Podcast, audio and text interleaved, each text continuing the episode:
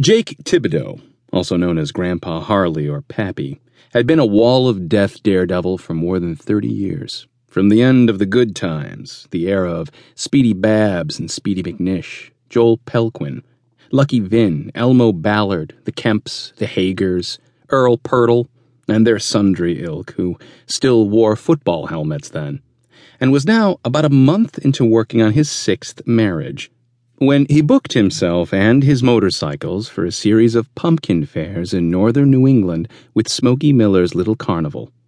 Small time shit kicker fairs, and Smoky operated out of his home in central Maine, not Florida, but he was in his own way a pro and knew all of the county officialdom.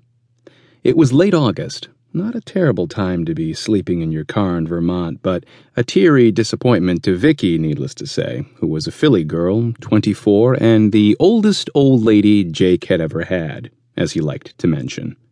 Thrill riders of any age do get a lot of action. But that meant Vicky's six year old daughter, Elizabeth Alice, came along with her. The child had been a good traveler so far, so busy adapting to the zany changes in her young life that she was no trouble except in the sense that her mother and Jake sometimes argued about how she would be schooled. She spent much of her waking hours searching the midway for coins, though the concessionaries fed her on fried dough, candied apples, and cotton candy. For free, naturally.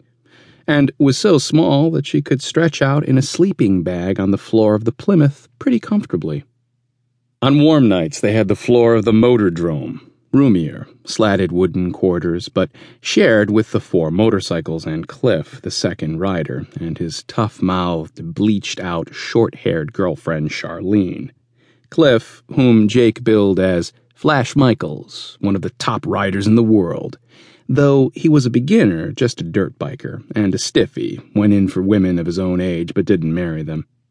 Right now, the cool nights had driven Cliff and Charlene to the back of his station wagon, with the Maryland plates and a tawny, ribby dog tied to the fender that would jump and bite you in the chest if you stumbled near, and then again in the ass when you fled.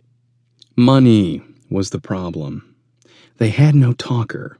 He'd left when Jake couldn't pay him enough any longer, so Jake had to do the spiel on the bally platform himself when he wasn't riding on the inside which was exhausting, and also left a terrible silent gap while the show was in progress, when ordinarily you could build another tip from the loads of people wandering the midway who wanted to be told, or assisted to anticipate what was happening in that big, round, roaring, silo shaped drome.